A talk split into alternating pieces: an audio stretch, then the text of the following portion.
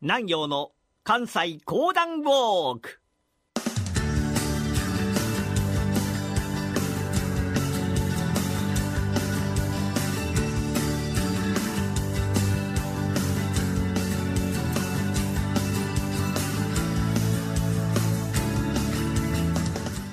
南陽の関西講談ウォーク。この番組はなにわの講談師極道南陽さんにこれまで歩いてきた歴史上の人物や出来事にゆかりの深い関西のさまざまな土地をご紹介いただきます。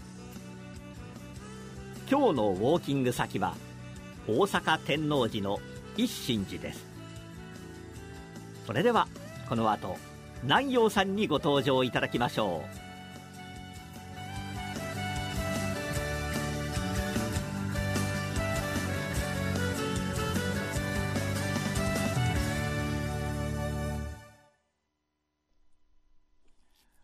ございます。講談師の極道南陽です。え先週ご紹介いたしました安井神社。あその安井神社の南側にございます大阪を南に行きましたところにございますのが本日ご紹介いたします一心寺さんでございます。その一心寺さん、中へ入っていただきますと、非常に大きな大きなお墓。本田忠友のお墓がございますが、本日はこれにまつわるお話を一席お付き合い願います。本田家と申しますのは、徳川四天王の一人。常に徳川家康に付き従って参りました。特に徳川家康の命を救いましたのが本田忠勝。この方と徳川家康が一緒に堺におります時に起こりましたのが、本能寺の変というやつで、茶屋四郎次郎という男が今日から、パパパパパパパ馬をば駆けつけてまいりまして、申し上げます。信長様が、信長様が、撃たれましたまあ、信長と友好関係を持っておりました徳川家康です。このまま堺におったんでは明智光秀に撃たれてしまうかもしれない。そこでいち早く逃げるために、本田忠勝、そして服部半蔵と共に、伊賀越えをすることに相なりました。本田忠勝が持っておりました槍がこれ、トンボ切りと申しましてね。トンボが刃先に止まっただけで、パラリーと、トンボが真っ二つに切れてしまうというほど、切れ味の良かった。ああ、槍でございましてね。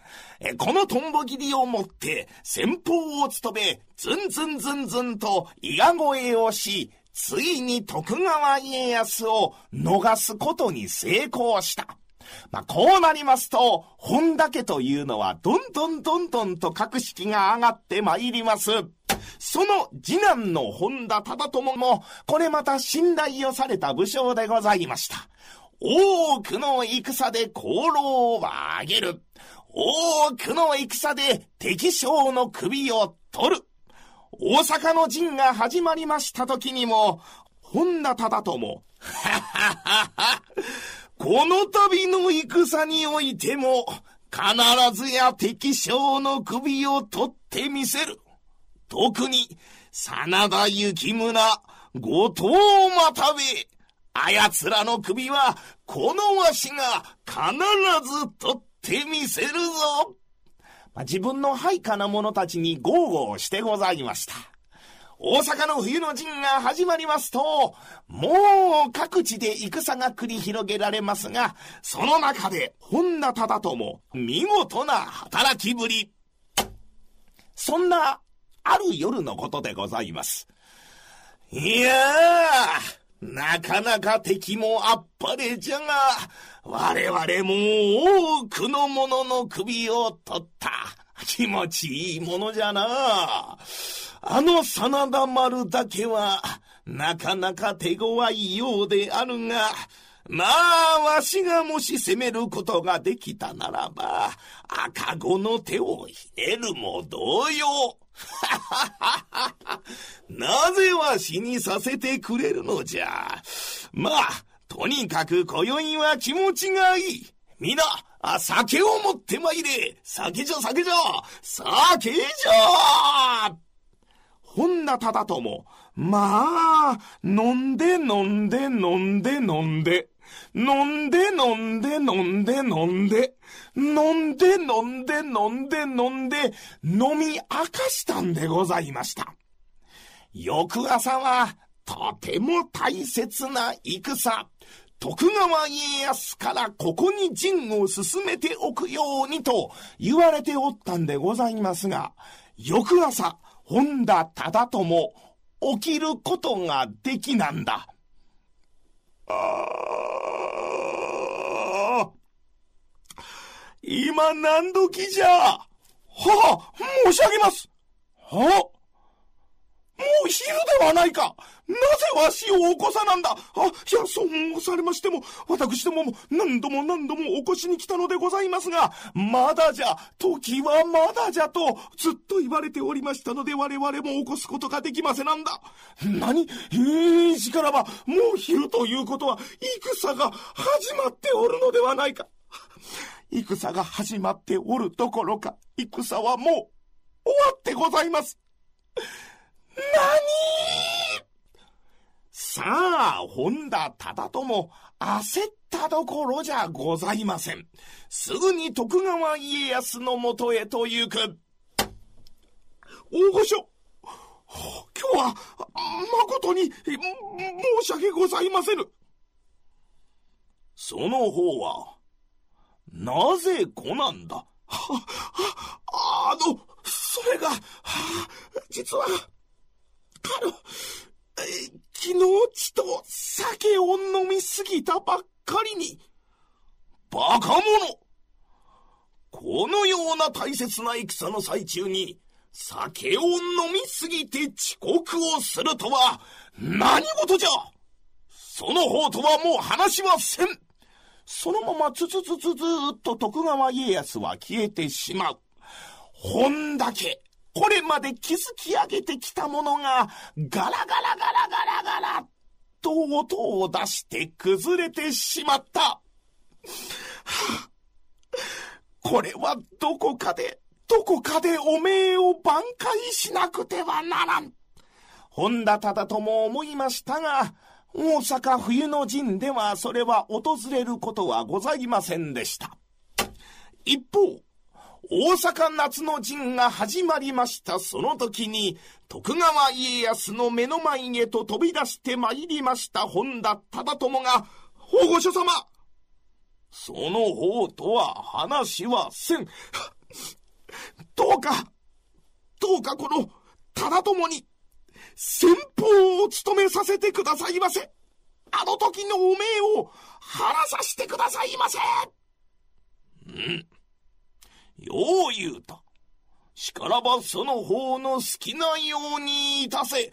はあはあ。本田忠友。先方の中の先方。大阪方で最も勇気凛々と前に出張って参りました。毛利勝長の目の前に陣を置いた。この毛利勝長さえ、潰してしまえば、大阪方は取るに足らぬ者たちじゃ。とにかくこの毛利を倒すか倒さんかで、この度の戦は決まる。その方たちも分かっておるな。もし戦が始まった時には、わしは一気がけで正面から突っ込むから、その方たちもついて参れ。これが、本田忠友の生き様じゃさあ、いよいよ決戦の火蓋が切られた。一発の銃声が、パーンとなったかと思いますと、はあ両軍が一気に駆け出す。この時に本田忠友、我についてまいれ手には槍をば握りしめてそのままどんどんどんどんと突っ込んでくる。右から来るのを左に、左から来るのを右にバッタバッタバタバタバタバタバタと切り寄せる。毛利勝長の軍など、目にも入らぬわところがね、毛利勝長も大阪型で随一と言われた優勝揃いでございますから、ついに本田忠友、力尽きた。えっというたなり、馬からバタッと落ちる。大丈夫でございますか？配下の者がすぐに寄ってまいりまして、喋ろうといたしましたが、息も絶え絶え、どうやら、わしの命もここまでじゃ。しかしながらな、わしが死んだら、必ずわしをこの辺りに埋めてくれ。酒のためにわしは失敗をした。わしのところに来てくれたら、酒のために身を誤る者を必ず救おうぞ言いながら息絶えたのでございました。これを聞きました人々が大阪合戦が終わり、一心寺の中に本田忠友のお墓を作った。今日でも多くの人々が酒封じの神にあやかりたいと、この地を訪れてございます。大阪の陣の最終局面である天王寺口の戦いで討ち死にした徳川方の武将本田忠友の眠る一心寺は先週ご紹介した安井神社のすぐ南側に位置しています大阪市営地下鉄谷町線四天王寺前夕日が丘駅。堺筋線恵比寿町駅。地下鉄 JR の天王寺駅や近鉄線大阪阿部野橋駅からも歩いて10分少々です。境内東側に位置する本田忠友の墓には酒封じの言い伝えがありお酒に苦しむ人々による断酒を祈願したしゃもじが数多く奉納されています。他にも俳人小山雷山歌舞伎の八代目市川團十郎の墓やお化け道路など緑の樹木にあふれる境内には多くの見どころがあります。今回南陽さんがウォークした一心寺は番組ホームページでもご紹介しています。どうぞご覧ください。南陽の関西講談ウォーク。来週の放送もお楽しみに。